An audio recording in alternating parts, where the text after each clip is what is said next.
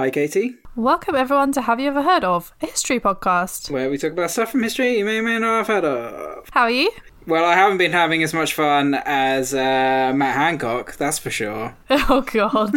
Can we not talk about Matt Hancock? It's just all over my Twitter feed It's just pictures of Matt Hancock making out. And it's like this isn't what I come to Twitter for. I come to Twitter to talk to writers and historians and podcasters. I do not come here to look at Matt Hancock making out.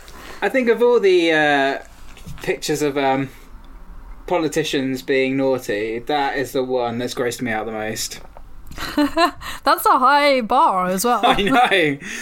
Man, those those videos of him doing the starey thing. Do you remember when he was doing that interview with? Uh, I don't know who it was. Who it was? Something to do with the hospital, I think. And there's just like she's just like talking, and he is just like right next to her, staring He's- right at her face. An absolute creep sorted. Yeah, Um, that guy. How the hell? I, I don't. Well, he's got power, hasn't he? So Yeah, precarious as it is. hey ho. I mean, did you expect anything more from him? Really? No, not really. So what can we say? Really, I have to say that. Me and um, my family and some friends had a sweepstake of when Melania was going to leave Trump, and so far it hasn't happened. I know. So people slipping off the sweepstake pretty quickly. Um, Very surprised that hasn't happened yet. Yeah, I had my birthday like around August this year, so I've still got a couple of months to. That's all you want. For, that's all you want for your birthday. Absolutely. Shall we chat about history? yeah, let's do it. Let's. uh Why don't you enlighten me about your thing, whatever it is? well, I mean, it is kind of history. So, That's what we're here for. so at university, I did my Gothic exam on vampires. So, like the literary, um, kind of like a side of vamp- vampires, basically. Yeah, so Dracula and Yeah, yeah, yeah. So obviously, about a vampire novel. I love vampires. It's one of my little expert areas. I got called by an expert by the uh, by one of the literature tutors. He, was like, Nice. he was like the gender crit like one, but he was like, "Oh, you're like a vampire expert, aren't you?" And I was like, "Thanks, that's that's Are you. Team Edward? Is that... But uh, but this for this one, what I'm going to do is I'm going to talk about the history of vampires, so like the the myths and like the kind of like the real world Ooh. history that kind of like underpins. all So, like, the lore. stuff. Yeah, basically. Amazing. I love that. So here for this. But yeah, good to love vampires. It's like literally like the best metaphoric, one of the best like metaphorical tools for literature. You can do so much with it. Like there's so much you can play around with, and all the stuff you can play around with is all based on like stuff from history. So let's have a look at that.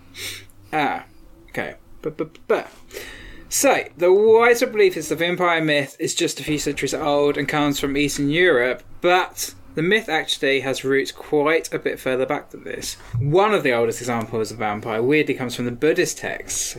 Oh really? Yeah, it appears in the Tibetan Book of the Dead. So that's known as a Heruka. So Heruka is described as one of the wrathful or fierce deities. So fierce deities are one of the enlightened Buddhas who have reached nirvana and use their power to destroy the obstacles to enlightenment. So they're kind of like a destructive being as opposed to like a creative being. Herukas are supposed to represent the embodiment of the indivisible bliss and emptiness. So what is the Heruka's link to vampires? Well, the Sanskrit term Heruka translates into a blood drinker. Oh wow, there it is. The deity has a close relationship with the crematorium or charnel ground, so these start to uh, appearing in books around the 6th century, so we're talking pretty ancient. Um, but even more ancient than that, let's go back to ancient Egypt. So here we have the story of uh, Sekhmet, the Egyptian feline warrior goddess associated with both plague and healing. So this is one of the oldest widely known vampire tales. Legend has it that the sun god Ra sent his daughter Se- uh, Sekhmet down to punish humankind for their disobedience. And how was she to do that? By going on a never-ending uh, bender of blood, baby. That's how. and she bloody loved it. Could She, not. she bloody loved He it. bloody loves it. Sekhmet could not stop drinking that blood, and in the end, her slaughter just got a little bit too much. And so Ra quelled her planet-draining thirst by dyeing a bunch of beer red. Uh, basically, she guzzled, guzzled all that down, got pissed, and slept for three days. Thus ended the slaughter. Uh, so this myth served as a basis for Anne Rice's extended uh, interview universe because that all kind of like starts in um, in Egypt with Queen of the Damned. Um, so yeah, so there are also stories from ancient Mesopotamia. So examples of creatures attempting to drink blood from men depicted on excavated pottery. So in ancient Babylonia, you have the mythical uh, Lilitu. So this story is uh, synonymous with the and fed into the story of Lilith and her daughter's the Lilu of Hebrew demonology. So Lilith was considered a demon and was often depicted as subs- uh, subsisting on the blood of babies. Oh, baby blood. No. Yeah, that's the best. It's the freshest. It's going to keep you youngest. so fresh. Uh, the legend of Lilith was originally included in some traditional Jewish texts. And in- interestingly, according to medieval folk traditions, she was considered to be Adam's first wife before Eve.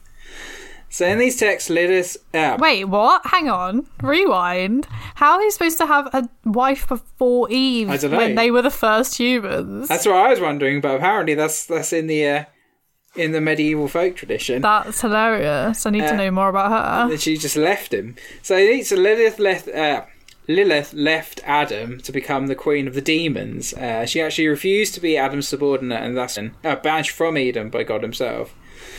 So she was not the good wife. That's uh, that's apparently that's, that is not very feminist. How dare Come she? on, ancient medieval folk tradition. Um, much like the Mesopotamian story, she would prey on young babies and their mothers at night, as well as males. So everyone really, So pretty much, she wasn't picky. but mainly babies and mothers.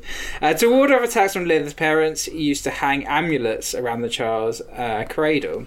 yeah, I love a good amulet. Gotta, gotta love that. um, guess that's where the uh, St. Which one is it? The one, the pendant that you always That- give to kids. That's I don't know. I can't remember.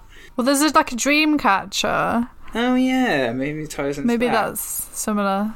Anyway, there's also uh, legends that came out of ancient Greece. So now we have uh, Empusa, who was the daughter of the goddess Hecate, and was described as a demonic bronze-footed creature. Bronze-footed, like a bronze-footed vampire. So kind of like, yeah, is that like a bronze hoof? maybe. Yeah, I see. Like, I don't really see like how bronze feet would be very ha- Yeah. helpful. It should be heavy.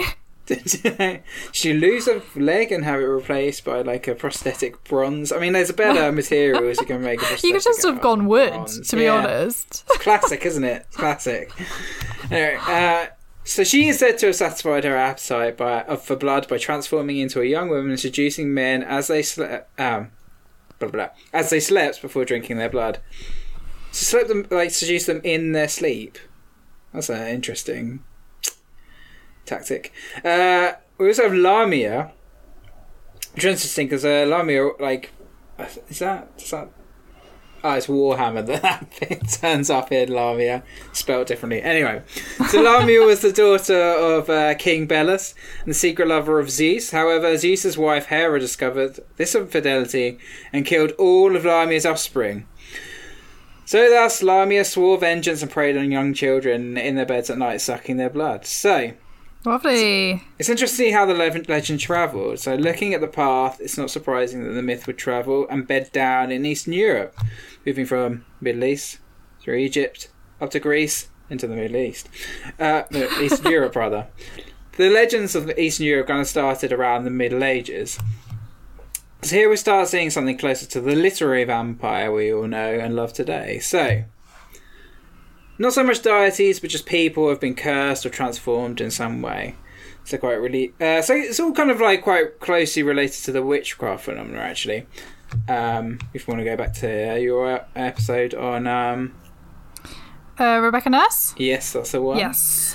Um, So, unlike with the uh, witchcraft phenomenon, uh, it would really kick off when people started getting ill. So, we're talking the yeah, classic. classic. Lack, yeah, the lack of scientific knowledge and needing a means to explain why your entire town is being decimated by the plague or whatever.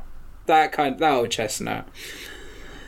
So, as Mark Collins Jenkins writes in his book Vampire Forensics, the one constant in the evolution of vampire legend has been its close association with disease. So, trying to kill vampires or preventing them from feeding was a way for people to feel as if they had some control over disease. So, you have like one person dying from a disease and others will follow. Instead of thinking, shit, they caught the illness of this dead dude, Instead, our poor and uneducated peasants would think the dead dude is coming back to, at night to suck on everyone's blood. Which is totally, totally a logical explanation, I would say. that is exactly what's happening, no doubt about it. I guess it didn't help that the plague and other certain illnesses at the time created sores and lesions that possibly looked like bites. And of course, following this, they had exhumed the bodies of the sus- suspected vampires and then we'd get the misunderstanding of the de- decomposition process. Often they'd find bodies that appeared to have longer hair, or that had grown fingernails, or that its teeth seemed to protrude further than they had before. So what people didn't understand was that as it decomposes, a corpse's skin shrinks. Gross.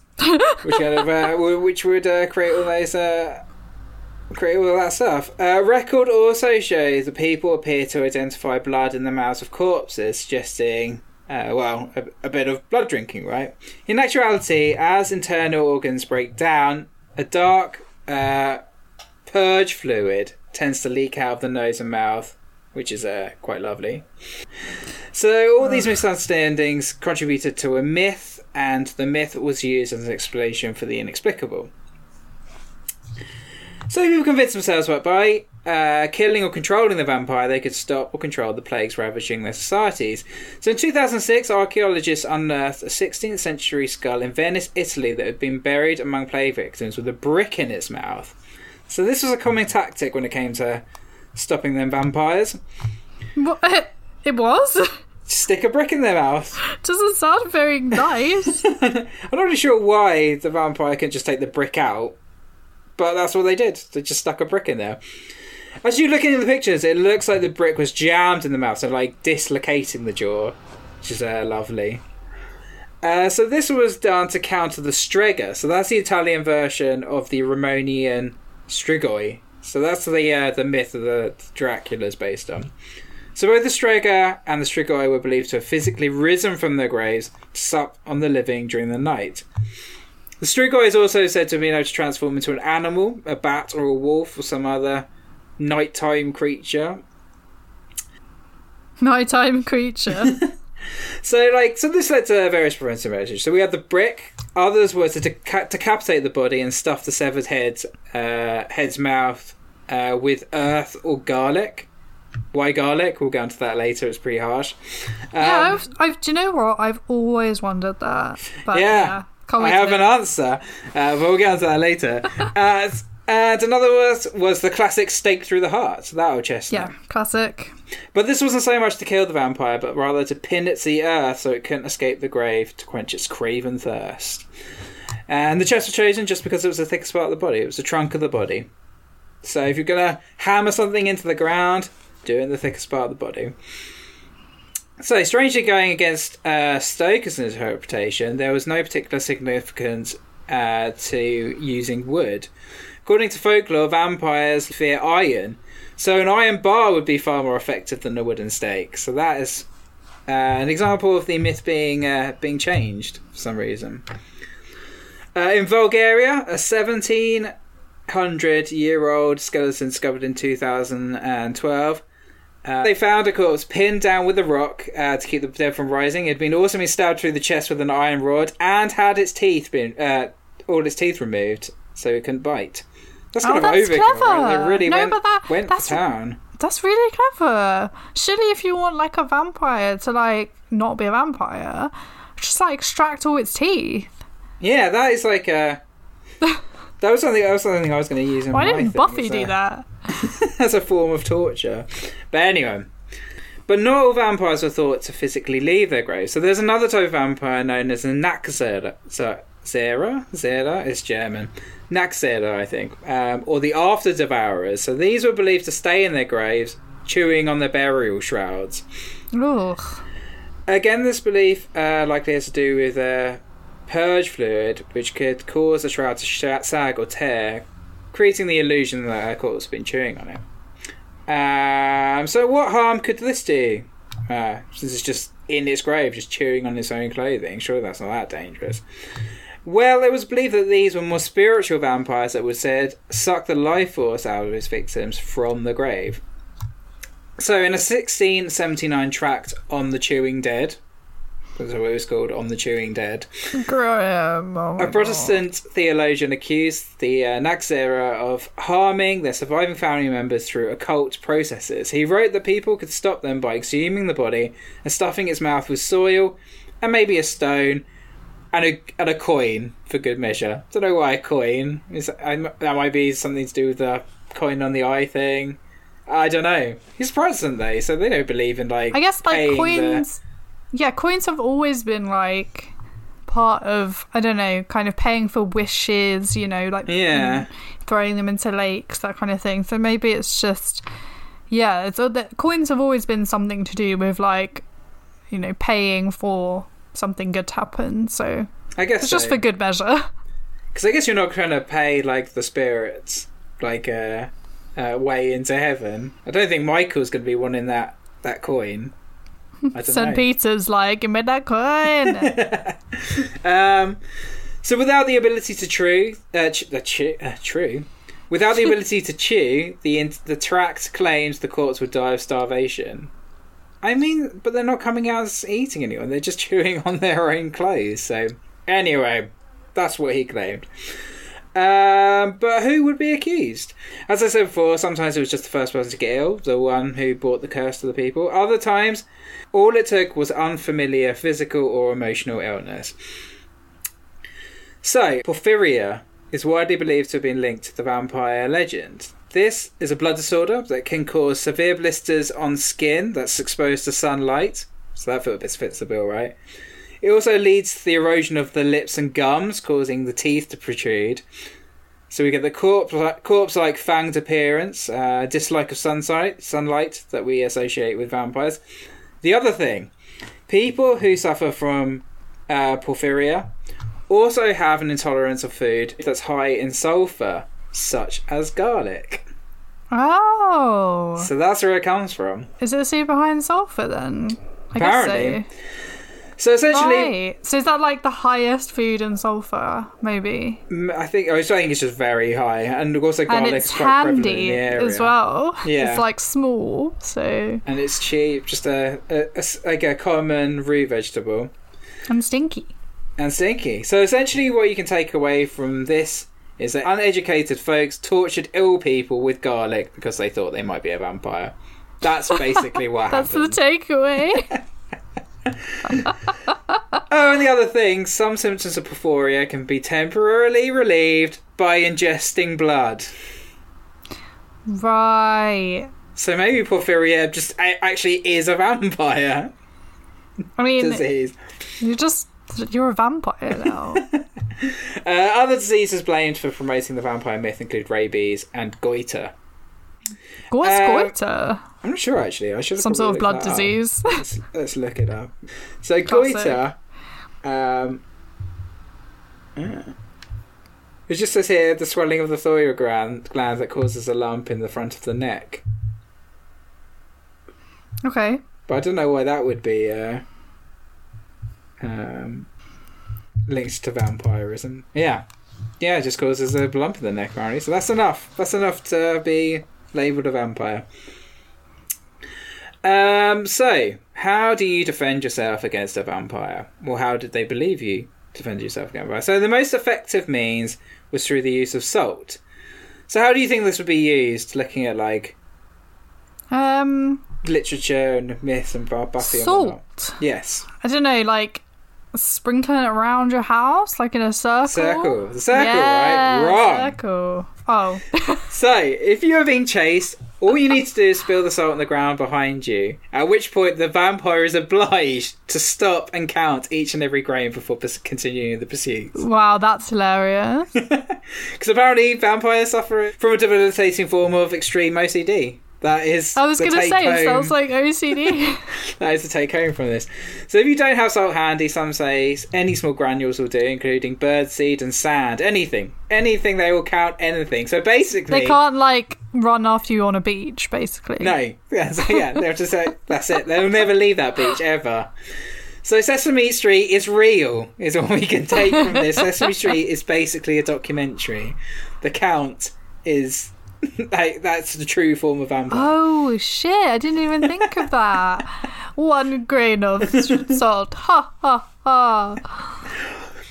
Um, so I'm not going to go into any famous vampire figures right now because I'm going to do episodes on them. I've been meaning to do Elizabeth Bathory for ages, and I, I kind of want to do Vlad the Impaler here. But so we're going to just have a look at some smaller cases here instead. So, Okay. uh, so the um, ba, ba, ba, ba. So this kind of version of the vampire appears to have started in the East, in Eastern Europe, I said before, and it didn't actually spread to the rest of Europe until quite late, so the 1700s. Um, so this came about with the death of Arnold uh. So in the early 1700s, this rural Serb- Serbian broke his neck after a fall from a hay wagon. So not even disease, he just like like died from like injury. So he was accused of a posthumous vampirism and exhumed after a series of deaths in his village. Uh, so basically, it was the, the Austrian military authorities who had conducted the auto- autopsy, and then they published their account uh, just all over Europe. Well, saying that he was a Claiming he was a vampire. vampire. This is the most bizarre thing I've ever read. Like the Austrian That's military hilarious. doctors were like, "Yeah, this guy's clearly a vampire." Yeah, um, it's actually Um, he's actually a vampire. um, diagnosis. Because normally, like uh, military surgeons, they have like uh, uh, uh, usually the most advanced people in society when it comes to like medicine. But these guys were just like clearly a vampire. That's clearly what he is. Not doing any further investigation. uh, so yeah, so Poles was the was the story that spread the vampire superstition to Western Europe. Where it took hold before reaching America. So this brings me to the case of Mercy Brown. So Mercy Brown may rival Count Dracula as the most notorious vampire, well in America at least. okay. Um, so she lived in Exeter, Rhode Island, and was the daughter of George Brown, a farmer. So after George lost many family members, including Mercy, in the late 1800s to tuberculosis, also known as consumption, consumption, vampires consuming people. I mean, there's the link there Oh, anyway. okay. There is a link, I guess, but also like tenuous. So his community used Mercy as a scapegoat to explain their deaths. So it was common at this time to blame several deaths uh, in one family on the undead. Um, so the bodies of each uh, dead family member was often exhumed uh, when this happened and searched for signs of vampirism. So ala- alarms that his son appeared to be ill with the same mystery- mysterious illness that had taken his wife and daughters. Mercy's father, George Brown, reluctantly agreed with the others that a malevolent force might be playing o- upon his farm. So when they opened Mercy's grave, they found blood in her mouth and took it to be a sign of vampirism. So I mean, obviously, when you have consumption or TB, you cough Yeah, up blood. exactly, it's like that's it's, it's a clear symptom. So, but that's I love that that's how they took it. They weren't like she's coughing up blood. They were like vampire, vampire, totally definitely vampire. vampire. So, so what did they think was best, these uh, neighbours? So they decided what they need to do was cut out Mercy's heart, burn it, mix the ashes into a potion, and get the son, Edwin, to drink it. So oh, this was grim! No, don't do that. That's probably Drink- the like the worst thing you could possibly do. drinking the ashes of your own dead sister who died of tuberculosis. Just her heart, though. Just her heart. So this was a this was a common anti-vampire cure apparently that was used uh, for hundreds of years. So the potion was obviously meant to to heal him. Instead, it just killed him. He died a few days later. Well done, neighbours. Uh, another I, I bet they were like, "Oh, it's too late already. Vampires got him already." Um, so where do we stand now vis-a-vis the vampire myth? So in fact, this is interesting. The Guardian covered a vampire slaying ritual in a Romanian vi- village performed after a deceased labourer, Petra Thomas' family decided he'd become a Strigoi in 2003. Wow. So six men exhumed the body, staked it, sprinkled it with garlic, and opened Thomas' ribcage with a pitchfork. Oh god, that is not the most effective way of doing that. No. they took out his heart, burnt it, and drank the ashes in a glass of water. Oh, good, like a like cystitis medication. They mixed it up, Yeah. like oh, grim. So they're still out to get you, people. That's Yeah. what we're gonna. they, they haven't gone anywhere. There you go. That's my brief history of vampires. Who's your favourite vampire then? Um, my favorite vampire in, yeah, in um fiction or yeah. It, in- either in fiction or real life. Not Real. it's real. it's got to be Elizabeth Bathory. That's the best Okay, we have to do episode historical on her. figure based uh, the vampire been based on. Um, but fictional, I don't know. It's kind of like a left field choice, and probably not a popular one. But I'm uh, I've always been like a massive fan of Selena from what's her name? God, I haven't watched the films in ages. From the Underworld series. Oh, okay. I um I have to say this is funny because uh, there's a YouTuber called Jenny Nicholson. Nerds out there will know Jenny Nicholson. She's amazing. She does all sorts of like nerdy videos. Hmm. And she hadn't released a video in like a month, and me and my friend Paul were like, "Where's she gone?" And then she comes out with this two and a half hour video, which is a breakdown of the whole of the Vampire Diaries. And I watched it again the other day, like literally yesterday. Yeah. Um, so it's weird that it's like been a vampire heavy week. But if you're interested in just watching a really hilarious two and a half hour video about the Vampire Diary series, head over to Jenny Nicholson's YouTube because you will not regret it. It's it's really funny. It's not like a episode by episode breakdown. It's like a numbered list, like characters and and plot lines and da da da. So yeah. I would suggest that. I am a big Buffy the Vampire Slayer fan. yeah, gotta love Buffy. Yeah, uh, I think probably Spike is my favourite vampire. I'm much more of a fan of Angel in the Angel series Yeah. than in the Buffy series. Um, but I also like Drusilla. She's mad. I love Drusilla. She was Yeah. always my favourite in that series. Mm. And you have the um, the Uber vamps in the seventh series, which are like impossible to kill. Um, Oh yeah. until Buffy actually finally kills one, and they're pretty scary. So yeah, some good vampires out there. Thanks for that. Uh, that like the garlic thing was something I always wondered about, so I'm glad that I know about that now. And the salt, I will carry salt everywhere with me now. To uh, to to inflict on some poor vampire's OCD. So I had a little. Um, I asked a couple of people on Twitter and Instagram what I should do next week, and I'm gonna do a historical house. So I'm gonna do like all the Very people nice. that have lived in the house and you know what their their role was. Oh, that's a good idea. a- Thanks, I know, right? so if that all goes well, maybe I'll add in some more historical houses. What are you doing this evening? Uh, I am going to have a drink with one of my mates. Real human contact. Woohoo! Madness. Try Absolute not to drink his blood. How about you? I am going to play some board games with Matt. Um, Very nice. yeah, eat some food. Tomorrow is my good daughter's first birthday. Ah. Well, it's the party. Um, adorable. So I got her some gifts, and also same day, a family barbecue. It's like oh man. I know. Action packed. action packed. Um, and then Sunday just chill out. So yeah, we'll don't have any other news. While you're here, um, why don't you subscribe wherever you're listening to this? If you haven't subscribed already, but if you have, thanks very much, and thank you for all the love from the last episode, Joseph Merrick. We really appreciate it. And if you want to give us a little review, give us like five stars if you want. If you want. No pressure. Um, only if you want. and and follow us on Twitter and Instagram at Have You Ever Pod. I'm trying to get better at actually posting stuff. I need to help out there. I'm terrible. You, you're you're like the worst, Yeah. so it's fine that I'm bad. And see you next time. Bye. Bye.